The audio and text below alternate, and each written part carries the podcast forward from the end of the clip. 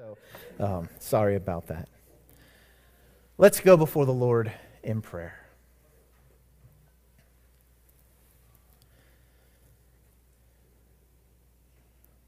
Father, we come before you today and we rejoice that you are the rock of ages.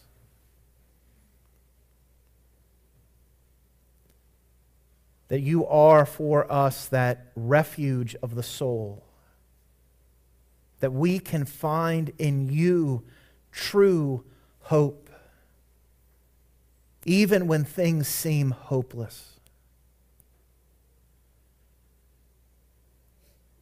Father, we thank you that there's great freedom in having you as our hope, that we bring nothing to the table, but you do it all. When you work and do things that we cannot do. Father, the pressures of this life, the internal conflicts we face, they are beyond us, but they are not beyond you.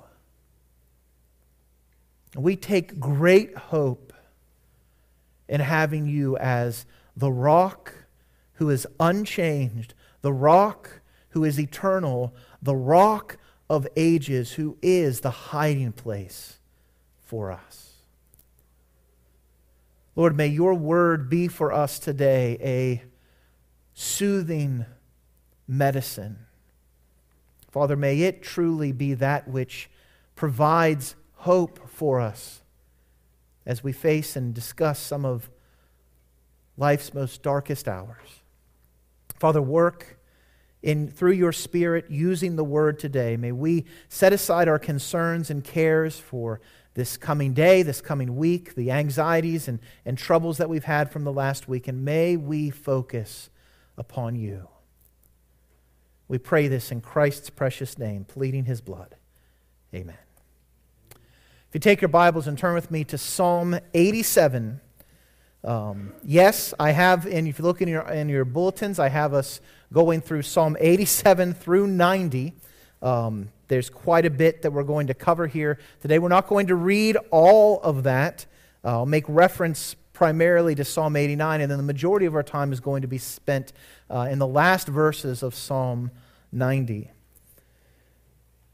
I'd like us to discuss how these Psalms and other places in Scripture, as we're going to be looking at next week and the week after, how we can have hope for the empty soul.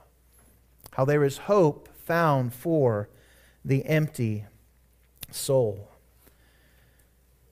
Depression. It's a term that we don't like to talk about. And particularly among Christians, we perhaps even have the, the mindset well, I'm a Christian. I shouldn't be depressed. I shouldn't feel this way. I shouldn't have these issues. The reality is, if we look at the statistics, depression is replete across our society. It affects individuals of every age, every social status, every ethnic, um, every ethnic background. Depression is in epidemic proportions and throughout our society. And I think, particularly as we walk through the period that we know as the, the COVID years, the focus and, and the reality of sadness and depression came forefront to our eyes. We were, we were locked in. We couldn't go about our business. We couldn't go and work and do the things that we typically used to do. And so we naturally reverted into ourselves, and there was a great period of time where there was sadness and darkness that came upon us. I think of uh, Winnie the Pooh when I think of this. You think, how in the world does Winnie, what, what does Winnie the Pooh have to do with a sermon on depression? Well, there happens to be a character that A.A. Milne, in his um, very, very uh, uh, brilliant um, wisdom, brought to show that there are people that just seem to deal with sadness a lot. Who is it? Eeyore. Eeyore. And if you didn't know this, Winnie the Pooh is back in the public domain, so I can legally use this today. So, you know, it, it's just interesting to me to, to, to note how, how the fourth chapter of the first Winnie the Pooh book is entitled In Which Eeyore Loses a Tail. And the story goes that Eeyore somehow lost his tail. And of course, as we understand how Eeyore is, he's always down and out, and oh, this is terrible. Oh, this is the end of the world. Oh, these things are bad. And, and then what we find is as we go through the story, Eeyore gets his tail back. And there is a moment where he is jumping and flipping and doing somersaults and he's happy. And then, of course, we know that because Eeyore's uh, distressing circumstances fixed, he's never sad again, right? No, in fact, the next, you have one chapter in between, chapter 4 and chapter, that chapter 5. I can count. And then chapter 6, Eeyore is sad again. And the reality is, is that what Eeyore faces, what he finds, it can become a reality for many of God's loved children. That we can fall into patterns of sadness, patterns of darkness, and even find ourselves despairing. And we oftentimes wonder how can we help people in these circumstances? How, what should we tell them? And the scripture does provide very helpful uh, messages for us to help those in these things. But sometimes well meaning believers will seek to encourage us and they'll just sort of throw out a scripture reference like it's some sort of magic pill. So somebody's down and you just say, Well, rejoice in the Lord always. Again, I say, rejoice. Or James is often used. Well, count it all joy when you fall into these various trials and difficulties. But I'd like to just pose to you a question that I think we all have come to recognize. We understand that the Bible calls us to rejoice in the Lord, but really, what if you try and you can't? What if rejoicing in the Lord from your perspective just doesn't work? What if you're just stuck in what I'd like to call a famine of the soul? When we feel stuck in the emptiness within, what should we do? Now, sometimes we think that changing our situation is going to fix that problem. And as even A.A. Milne pointed out, Eeyore fixed his situation, but very quickly he was sad again. And so often we put our hope in the change of our circumstances. And certainly there is there are places where we can, if we can improve our circumstances, we should do that. But ultimately, that must not be where our hope is. We can have everything going for us, and we can still feel darkness deep within us. Some of the most Wealthy and successful people in this world are also some of the saddest and darkest in this world. So, what are we to do when we feel stuck in sadness, despair, and despondency? And what we're going to work through is a complicated emotional spectrum where the scriptures call us to realize the truth we know to be true, that our hope is found in the Lord. Even when our souls are famished and empty, we can still find hope in our great God. Now, if we look in Psalm 87, look with me in verses 1 through 7, and we're going to really focus on verse 7 here. On the holy mount stands the city he founded. He founded. The Lord loves the gates of Zion more than all the dwelling places of Jacob. Glorious things of thee are you are spoken, O city of God. Among those who know me, I mentioned Rahab and Babylon. Behold, Philistia and Tyre with Cush. This one was born there, they say. And of Zion it shall be said, the, this one and that one were born in her, for the Most High Himself will establish her. The Lord records as He registers of the peoples, this one was born here there. Singers and dancers alike say, All my springs are in you. What we recognize here as we come to verse 7 is a message that we see from Genesis 1 to Revelation 21, and that is that true satisfaction, true hope is found in the Lord. There's no denying that the message of Scripture tells us to find that great hope in Him. And we see it reflected in this festal uh, psalm, this festival psalm that is given where there is this scene of people rejoicing in how God has given blessing and abundance to Zion, to His people. And, and there is this scene where there are singers and dancers in the streets and they are rejoicing that God is their spring, their source of hope and satisfaction.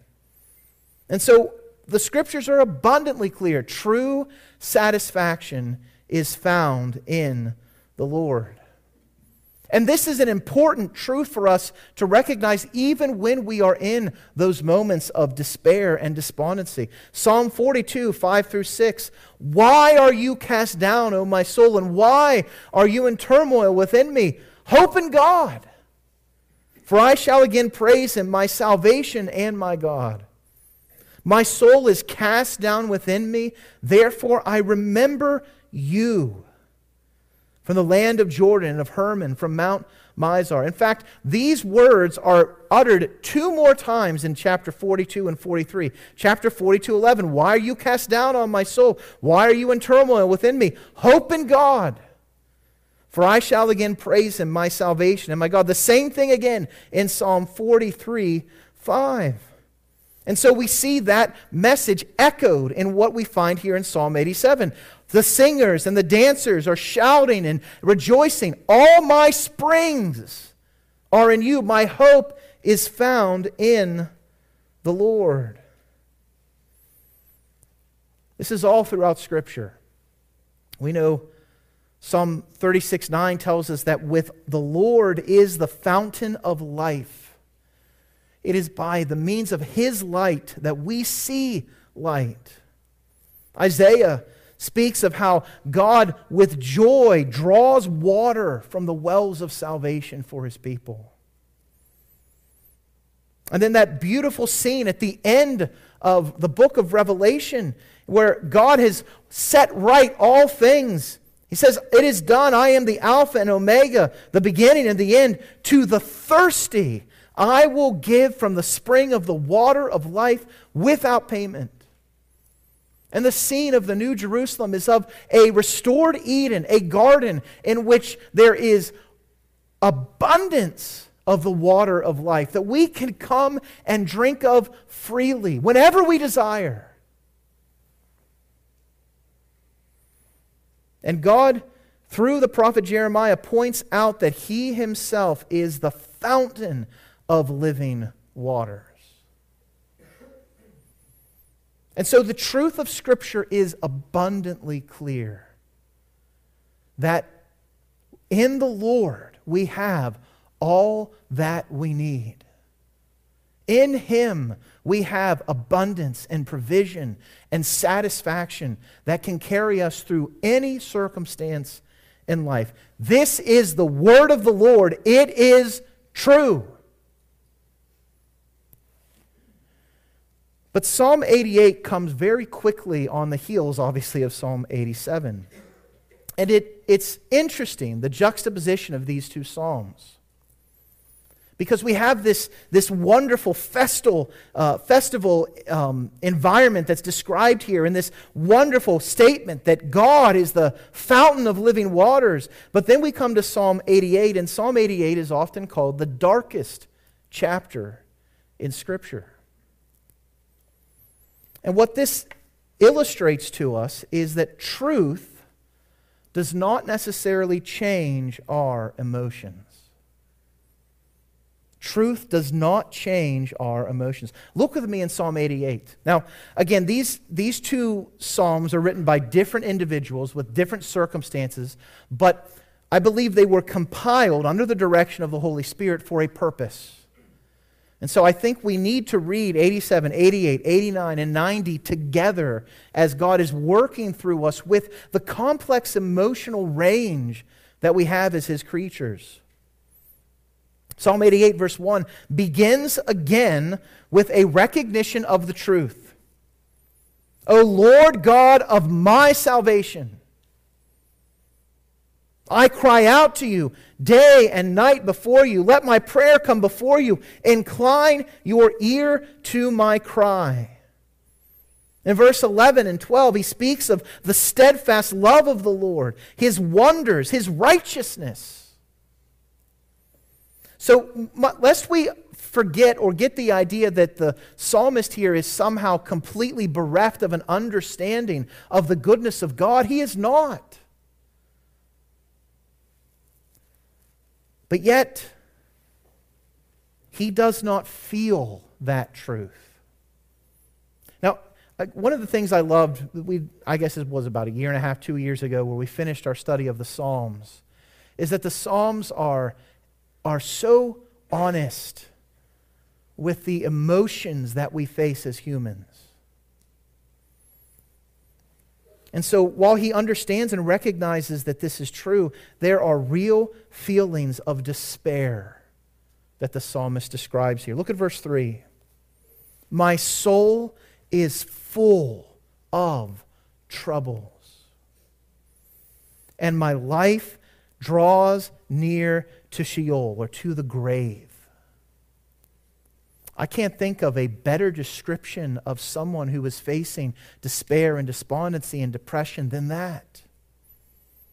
He goes on and talks about how he's counted among those who go down to the pit. I'm a man who has no strength. I can't take it. I'm like one sent loose among the dead, like the slain that lie in the grave, like those whom you remember no more, for they are cut off from your hand. You have put me in the depths of the pit, in the regions of dark and deep. Your wrath lies heavy upon me, and you overwhelm me with all your waves. You've caused my companions to shun me. You've made me a horror to them. I'm shut in so that I cannot escape. My eye grows dim through sorrow. Every day I call upon you, O Lord. I spread out my hands to you. Do you work wonders for the dead? Do the departed rise up to praise you? Is your steadfast love declared in the grave or your faithfulness in Abaddon? Are your wonders known in the darkness or your righteousness in the land of forgetfulness? But I, O Lord, I cry to you in the morning. My prayer comes before you. O Lord, why do you cast my soul away? Why do you hide your face from me? Afflicted and close to death. And this is important. How long had this writer been in this position? From his youth up. I suffer your terrors. I am helpless. Your wrath has swept over me. Your dreadful assaults destroy me. They surround me like a flood all day long. They close in on me together. You have caused my beloved and my friend to shun me. My companions have become darkness. Or I think it's better translated there my only companion is darkness. What feelings of despair we see here. Now, we don't know what it was that was causing this feeling among um, in the, the writer here, Heman the Ezraite. And, and and it's really not our purpose today to discuss why we find ourselves in these particular moments of darkness and despair. There are many possible reasons. It may be the consequence of our own sinful, foolish actions. It may be because of the sinful and foolish actions of others done to us. Some may be the, the result of God's discipline on his people, and some just part of his sovereign will. Whatever the reason is, the answer is the same. And that's the wonderful hope that we find in this passage is there's not a different answer to the various causes. The answer is the same. Again, I just want to quickly review some of the descriptions that he has here. And I want you to think to yourself have you ever felt like this? Or are you now feeling like this? Have you ever felt overwhelmed by your troubles? He talks about that in verse 3 and 9 and 17. Have you ever felt like you are in the depths? That there is such a deep, sinking um, weight upon you? Have you ever felt like everything and everywhere you look is darkness? That there's a darkness in the depths of your very soul? Maybe you felt trapped by your circumstances or even your feelings. You feel trapped in your feelings. Perhaps you feel forsaken, forsaken by men. And the psalmist here is honest. Who else does he feel forsaken by? God. And he goes on to describe that he feels dead. There's a deadness about him.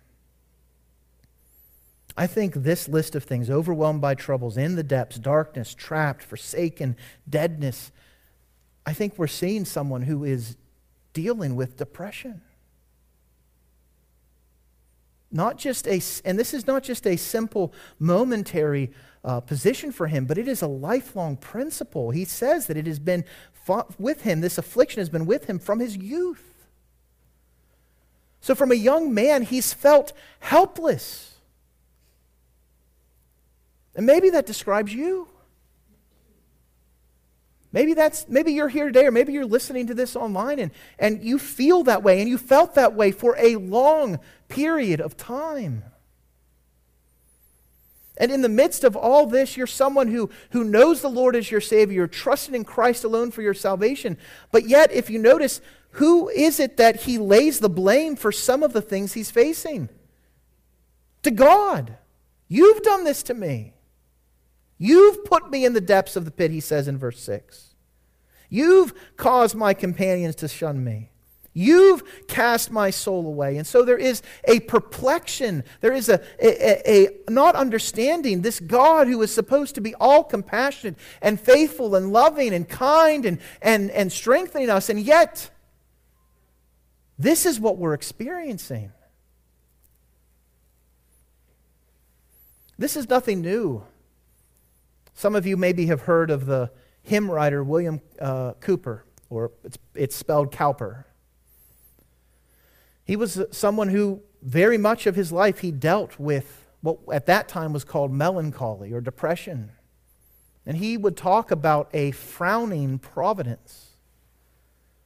That it seemed like every circumstance in his life was filled with the providence of God that was not to benefit him, but almost to harm him.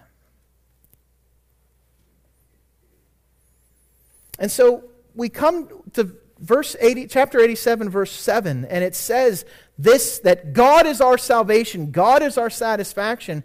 But then we come to verse 8, chapter 88, and it's like, I'm not feeling it. It's true, but it's not changing the way I feel. Chapter 89 is an interesting passage. We're not going to take the time to read it today, but I encourage you to, to look through it. It is a passage that, that begins with such hope, showing the faithfulness of God to Israel. And then it's like it completely switches once you come to verse 38, where God has now cast off and rejected the psalmist and God's people. And so the end of Psalm 89, I think, is very informative to us.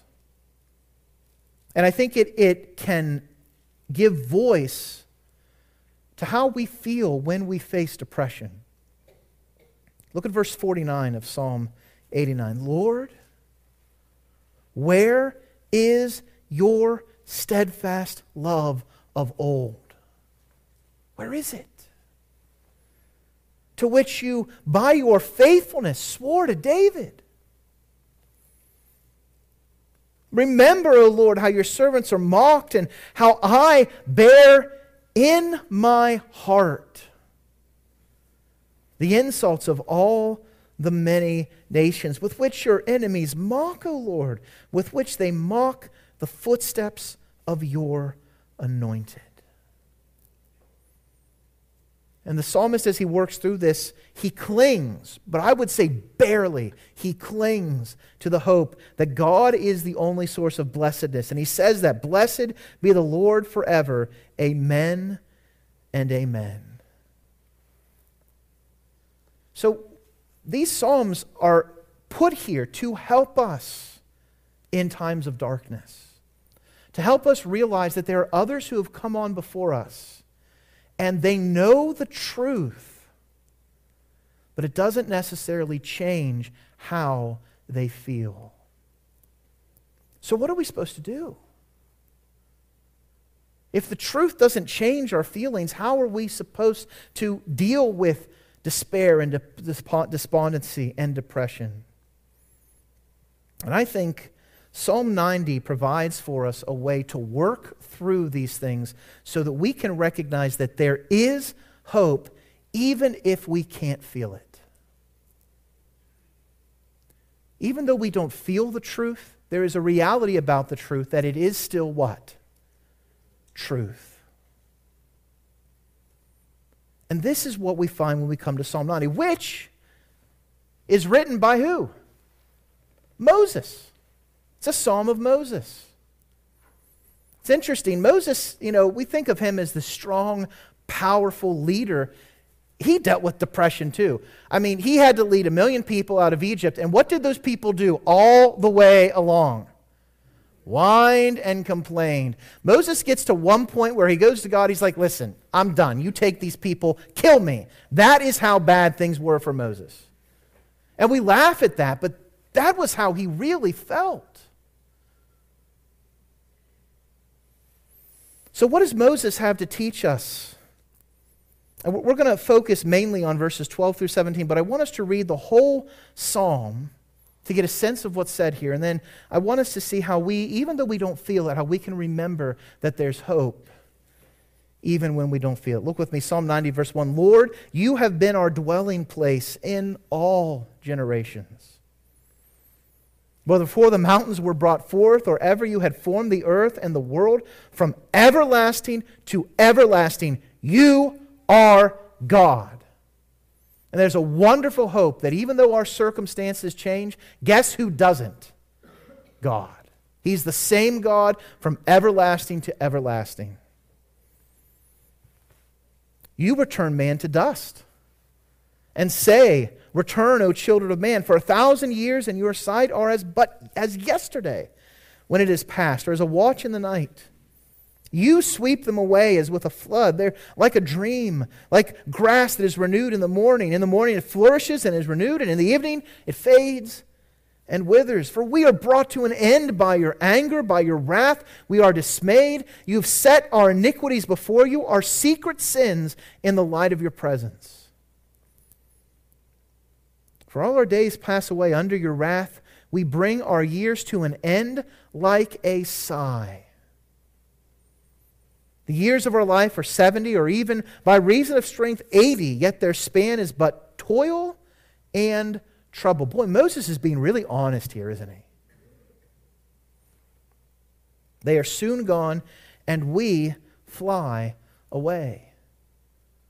And every time I read that, I hear a banjo. This world is not my home. I'm just a passing through. I'll fly away, you know. Sorry, that was completely unrelated to anything here. Who considers the power of your anger and your wrath according to the fear of you?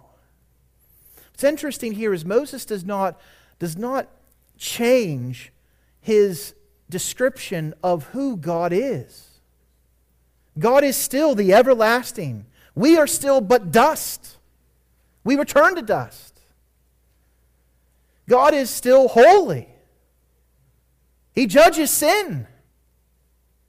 And some of our misery is a result of that sin. And that our lives are full of toil and trouble, and then we're very soon gone and we fly away. And so Moses now draws to conclusion some things for us. And again, there's a lot in Psalm 90 that I could pull out, and we, could, we would be here till after the Super Bowl is over this afternoon, all right? It's not, the purpose here isn't to exposit all of Psalm 90, but to really look at these last verses. What do we do? So, teach us to number our days that we may get a heart of wisdom. What's really interesting here is the first thing that Moses points us to is that we can find hope in the brevity of life. You say, hope in the brevity of life? Absolutely. It's interesting here that he calls upon us to number our days as though this is a learned practice, not a natural thing. And I tell you what, that really is the case. Now, the older we get, the easier it is for us to number our days, right? But nonetheless, it's something that we have to learn to do. Scripture again and again points us to the fact that our lives are brief, very brief. Solomon describes the brevity of life in Ecclesiastes. James speaks about how our life is but a what? Vapor. Gone. You ever blow out a candle and you see that little, little, little bit of smoke that goes up, and then what happens to it? It doesn't exist anymore. That's your life. You're saying, Boy, Pastor, you're, you're not really encouraging depressed people here today. Now, I think there's a twofold effect that, that this counsel gives us here. First of all, it does call us to recognize that time is a limited resource. We're not, we will live forever, but our time here on earth is limited. And so we need to redeem the time because the days are what? Evil. But I also think there's a reality here, particularly as we understand this in where this is in the Psalter, that life, this life is not all that there is. Your suffering will come to an end if you're in Jesus Christ as your Savior. We find this throughout Scripture. Paul thinks, talks about how he has a light, what type of affliction? Momentary. And then he places our eyes on something eternal. It's preparing for us an eternal weight of glory beyond all comparison. We saw this with Peter. We rejoice in the gospel, even though now for how long a while? A little while. If necessary, you've been grieved by various trials. And Paul again reminds us in Romans 8 18 that the sufferings of this present time are not worth comparing with the glory that is to be revealed in us. Moses comes to this conclusion after considering the brevity of life. Again, if we look up in verse 10, the years of our life are 70, or even by reason of strength, 80. And praise the Lord, I know there are some of you here who are really strong and you're past that 80 mark. Praise the Lord for that. But life, and particularly the sufferings of life, are not all that there is. We have waiting for us a glorious end in our Savior we will be brought before his presence. And as the scripture tells us, he will wipe away every tear that we face in this world. There will no longer be death. There'll no longer be mourning. There'll no longer be crying. There'll no longer be pain. For these former things have what? passed away. You realize that when your life, that vapor, that candle that has gone out, and that smoke that disappears, when that life disappears, so do all of these other things if you are in the Lord Jesus Christ as your Savior. So there is hope in the brevity of life. But we're still here. And Moses is not calling upon us to have some morbid uh, preoccupation with our death. Like, I'm just trying to get through so that I can die and go to heaven and be with Jesus. That's not the purpose. In fact, Paul himself said, Look, it was better for me to die and be with Christ, but I know that I have a purpose here on earth now. So, how do we work through this? And that's where the rest of this psalm, the psalmist calls us to find hope by calling for grace. Remember, Paul had that thorn in the flesh, the messenger of Satan that was buffeting him. Every time I hear that word buffet, I'm like hungry for a buffet, but nonetheless. And what did, what did God tell Paul? He said, My what is sufficient for you? My grace. What does that grace look like? I think Moses gives us some hope as to what that grace looks like. And the first thing he calls us to do is to call for the grace of God's presence. Look at verse 13. Return, O Lord. How long? What's amazing to see here as we work through all the, all the turmoil and all the, all the emotions of sadness and despondency and despair that we've seen in these passages, what we come to recognize is that the answer is still I need Jesus. I need him near. I need his presence. Return, O Lord, the psalmist calls out. That is, he's calling for the grace of God's presence in his life.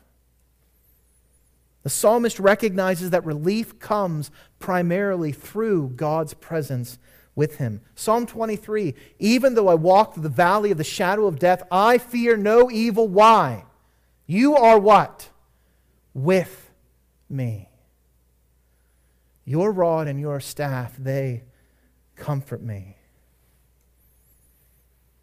Moses puts these words before Israel as they're about to step over the Jordan into the promised land. And in Deuteronomy 31 8, as they're facing terrible circumstances, they know that some of them are going to die in war. They know that the, the path ahead is going to be difficult. But Moses encourages them. He says, It is the Lord who goes before you. He will be what? With you. He will not leave you or forsake you. So, do not fear or be what? Dismayed. There's wonderful hope in the presence of God who walks with us. He has promised that He will never, never leave us or forsake us. So Moses says, Return, O Lord, how long? And he calls for the grace of God's presence. But he secondly calls for the grace of God's compassion. Look at verse 13, the second half. Have pity on your servants. Moses does not present God's presence callously, but he presents him as a God who comes mercifully to his people. The root term that's used here in the original has the idea of breathing deeply. And it hints at a physical display of emotion. He's calling upon God to have that compassion and care for him. We must never forget that God is not unfeeling toward us. He is compassionate upon us. James in James 5:11 speaks of how Job had patience, right? Remember he says consider the patience of Job, his steadfastness. And then he says that this was brought about because you saw the purpose of the Lord in that. And what was God to Job? Through the entire thing, what was God? He was compassionate and merciful. God is compassionate even to rebellious people. Listen, even if your circumstances or the pain that you're feeling, the internal darkness is a result of your own sin, which it at times can be, in Christ that does not change God's compassion for you. Notice what he says, to, what Hosea says to Israel. And Israel, not doing pretty good when Hosea is writing, but look at the love of God for his people. How can I give you up, O Ephraim? How can I hand you over, O Israel? How can I make you like Admah? How can I treat you like Zeboim? My heart recoils within me. My compassion grows what? Warm and tender. And I even think of this scene in the life of our Lord Jesus. His friend, Lazarus, died. And Jesus knows that he's going to raise him from the dead. And he comes and he sees this scene. And he sees Lazarus' sister weeping.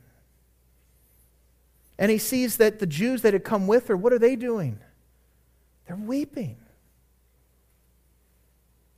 And what happens to Christ? He's deeply moved in his spirit and greatly troubled.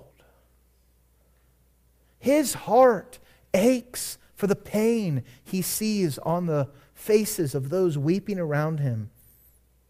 And he says, Where have you laid him? And they take him to the place, Lord, come and see. And there he is at the tomb. And the emotional range of what Christ is feeling here, I don't think any of us can understand. He's not only sad for what those around him are, are facing, but he's also, I believe, sad for seeing the effects of sin. The wages of sin is what? Death. And we have the shortest verse in the English language here. Jesus what? Wept. And so, as we are facing and we're, we're, we're, struggling with the darkness within, we can call for God to come and to bring His presence. And with that presence, we find that we want to see His compassion. That He's a God that does not break the bruised reed. I've recommended this before, but there's an excellent Puritan work called The Bruised Reed that works through and shows how God is a merciful, compassionate, Savior. Thirdly, we see the psalmist calling for the grace of God's satisfaction. And this is what I find interesting. Look at verse 14. Satisfy us in the morning with your steadfast love, that we may rejoice and be glad all our days. Make us glad for as many days as you have afflicted us, and as for and for as many years as we have seen evil. It is amazing here that the psalmist puts his hope in what God does to turn his heart to find satisfaction in him. This is why it is grace. Maybe you have spent your life trying to turn your own heart, to make yourself happy, to get yourself on a better place. But the reality is that we must let God do the work. Sometimes the best thing we can do in these moments is to get out of the way and to let God be the one who satisfies us with his steadfast love. Moses' view here is important. When does he want God to satisfy him? What time of the day? In the morning. You know, they say that breakfast is the most important meal of the day, right? You've heard that? I, have heard that that's not true. I've also heard that flossing isn't really all that important. Um, so I like to believe the, the stuff because I never eat breakfast, and I'll tell you, I never floss my teeth. But the truth that breakfast is the most important meal of the day, I would say that your most important meditation in the morning needs to be on the satisfaction that Jesus is. You set the tone for your day by what you think about when you wake up. And this is what Moses points us to. Listen, when you wake up in the morning, when, when, when your eyes open and you lean up in bed, or maybe just when your eyes open, you're like, I don't want to get, I don't want to lean up yet. What is it that you're thinking of? What are the first thoughts that come into your mind? Is it the responsibilities you have at work? Is it maybe you hear the kids clamoring downstairs? They're making their own breakfast, and you're like, what kind of mess am I going to come down to? Maybe it's projects at work. Maybe it's a, a conversation you had the night before and, and there's difficulty there. Maybe, there's, maybe you're thinking about friends that, that you seem to have grown distant from. Maybe you're thinking about your own relationship with the Lord and how you've grown distant from those things. And, and all of those things become the first thing you focus on, and then we wonder why our days are filled with sadness and darkness.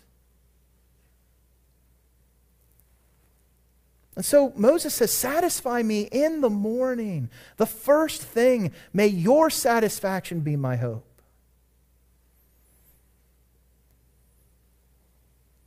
What help can we have for all those other things if our first thought is not on the Lord? So let me challenge you very practically. When you open your eyes in the morning, think upon Christ. Find in him that satisfaction. As Jesus told the woman at the well, if you knew the gift of God and who it is that is saying to you, Give me a drink, you would have asked him, and he would have given you what? Living water. And what's the thing about living water? It never runs out. We'll be looking at this particular interaction next week as we consider more about how we can put into practice our hope in Christ. So we call for the grace of God's satisfaction. Fourthly, we call for the grace of God's joy. Now, I want us to be very clear here. Joy is not the same thing as the emotion of happiness. I think sometimes we take those two words and we put them together and we think that, that joy is happiness. There's a, a terrible cartoon that, I, that was on TV. I didn't watch when I was growing up, but they had this song Happy, Happy, Joy, Joy. Happy, Happy, Joy, Joy. Right? They're not the same thing. Joy can exist alongside of sadness. I think we, we, think, how can that happen? But the reality is that is exactly what he's saying. He wants us to, he says, we find this satisfaction in God in verse 14, so that we may rejoice and be glad. How many of our days? All of our days. What did he just say about what our days are going to be like? Toil and trouble until we die. And he's not telling us that, oh, yes, I get to have toil and trouble all my days. That's not the idea here. But rather that there is a joy, there is a satisfaction, there is an understanding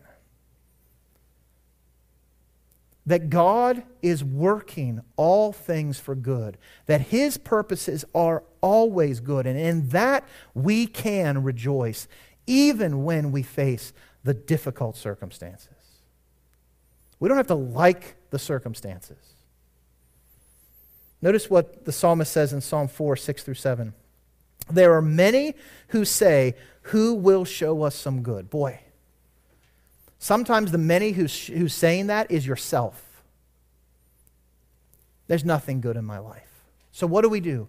Lift up the light of your face upon us, O Lord. You have put more joy in my heart than they have when their grain and wine abound. The point that he's making here is joy is not tied to circumstance. So that he can be and, and experience joy, satisfying joy that is better than even if he were the richest of the farmers in Israel. I can have more joy as God's light is shed upon me.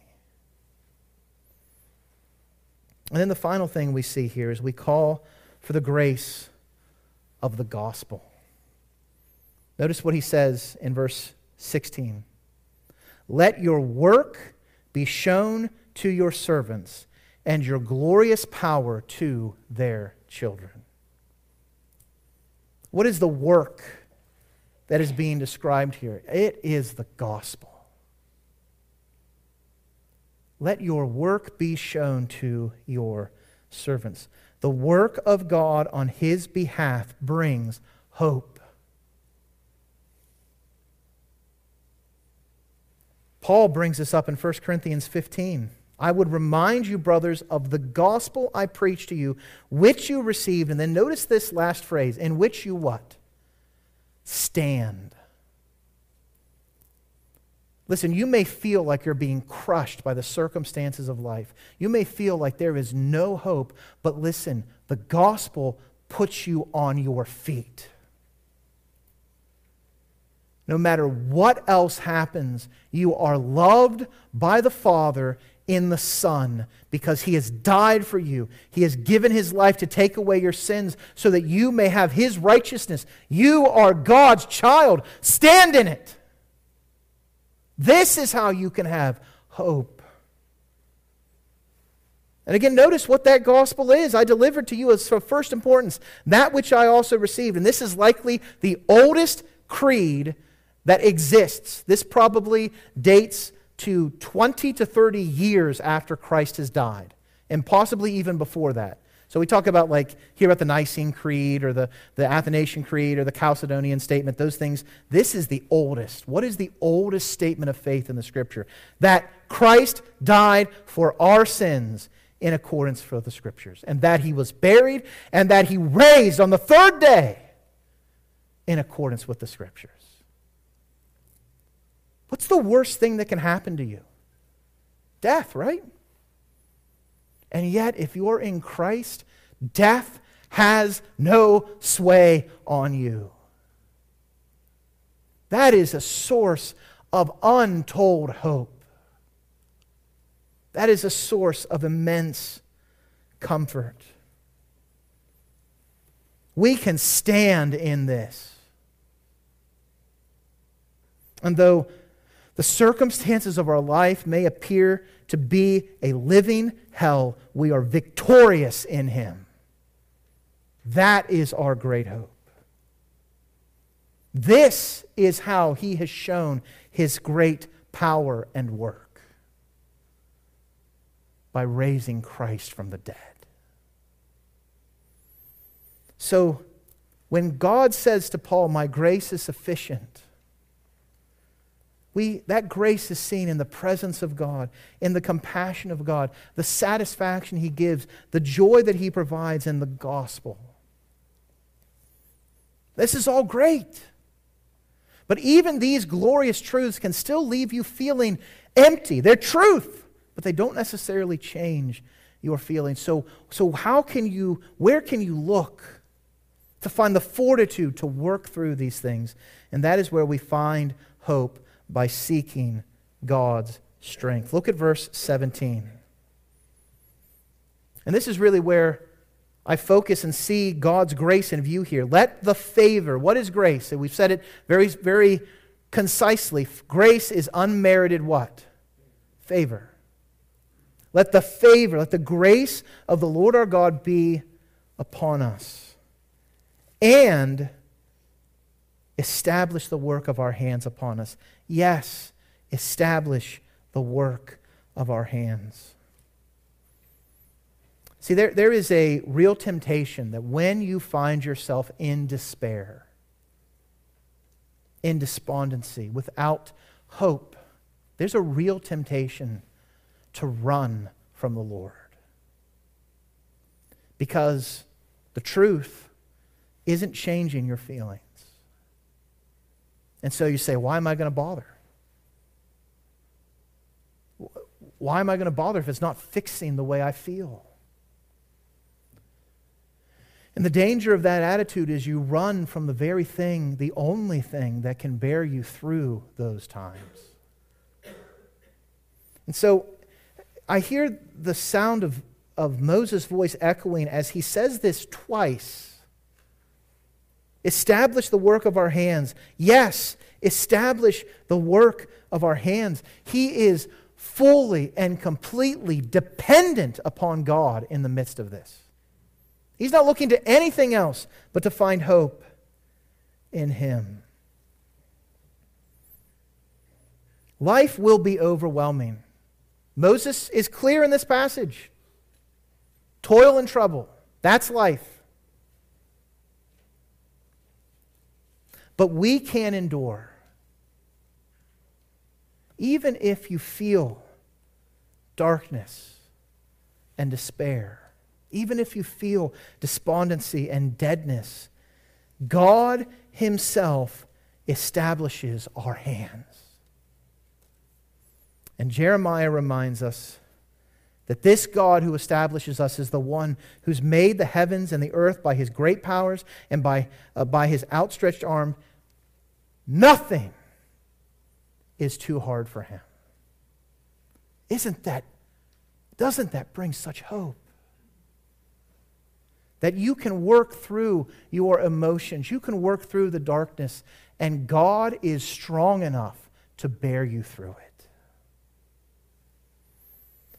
So, we've seen how these Psalms call us to be honest with our emotions, to realize the truth, to not compromise the truth, to not run away from the Lord, but to work through it as we look to God's grace to bear us up through this. But let's say you're here today and you feel like the psalmist of Psalm 88. You feel that deep in your soul. And, and, and you want to get past that. And you want to, you want to implement these truths into your lives. What should you expect? Well, I think, first of all, you need to recognize that your feelings are not automatically going to change. I have no, no thoughts of grandeur that this sermon is going to solve everyone's depression.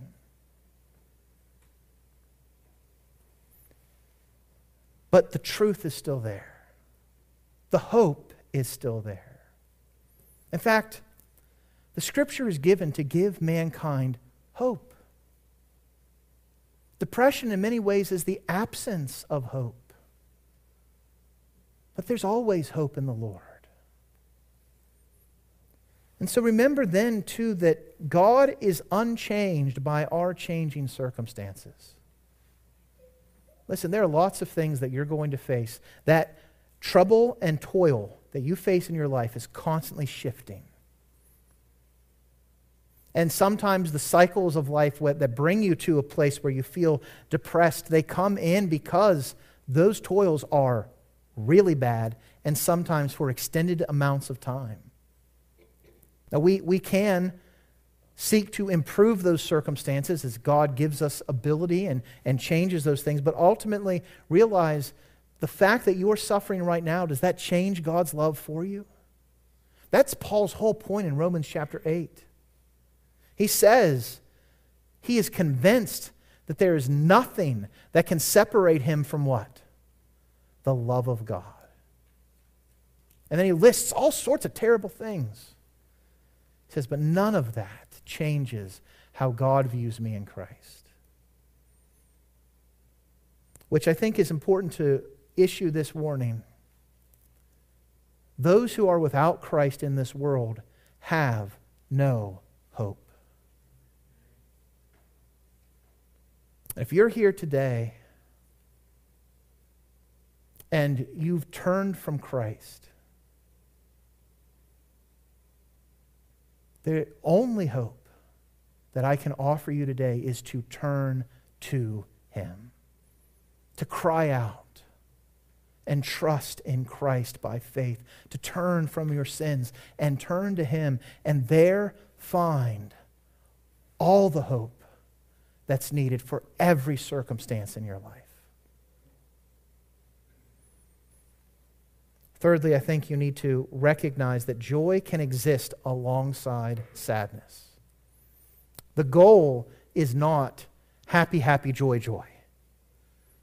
I think sometimes we make that, or we, we, want to, we want to come in and, and have the big smile on our face and everything's great, and behind it there's just sadness. There, I see the, these advertisements for an antidepressant, and, and I think it so aptly describes what depression is. They hold up a, a sign before their face and it's got a big smile on it, but behind the sign is the sadness they have within. Listen, I don't want you to pretend to be happy, but I want you to recognize the joy that you can have even though you're sad. That joy can exist alongside sadness. As James says, count it all joy when you meet various trials of various kind for you know that there's goodness that comes about this the testing of your faith produces steadfastness steadfastness having its full effect so that you may be perfect and complete lacking in what nothing God is working through your suffering, through your sadness, an ability for you to not have to need anything, to find all that hope in Him. And then I think we need to recognize and meditate on that truth that God never leaves us without hope. We see it in Psalm 42 and 43. Why are you cast down, O my soul? Why are you in turmoil within me? Hope in God. For I shall again praise him, my salvation and my God. As Paul ends the book of Romans, he says this May the God of what? Hope. Fill you with all joy and peace through believing, so that by the power of the Holy Spirit, you may what? Abound in hope. Not in easy circumstances, not in surface level happiness, but God provides for us the ability to abound in hope. This is where we find hope for the empty soul. Let's pray. Father, Thank you for your word. Father, thank you that your word provides a true and clear perspective on our suffering and the emotions we face as we suffer. And thank you that you do not leave us without hope. Father, we're weak. We're troubled easily. And Father, the troubles of this life can be overwhelming. They can drive us into a cycle of despair and despondency, of lacking hope. Father, help us by your grace to see the hope we have in you. May we today be honest with our emotions and where we are today. Father, you know, you know the emotions and the feelings of everybody in this room, of all those watching online, of those who may listen to this sermon at another time. You know how they feel. Pour out your grace to them. Grace in your presence.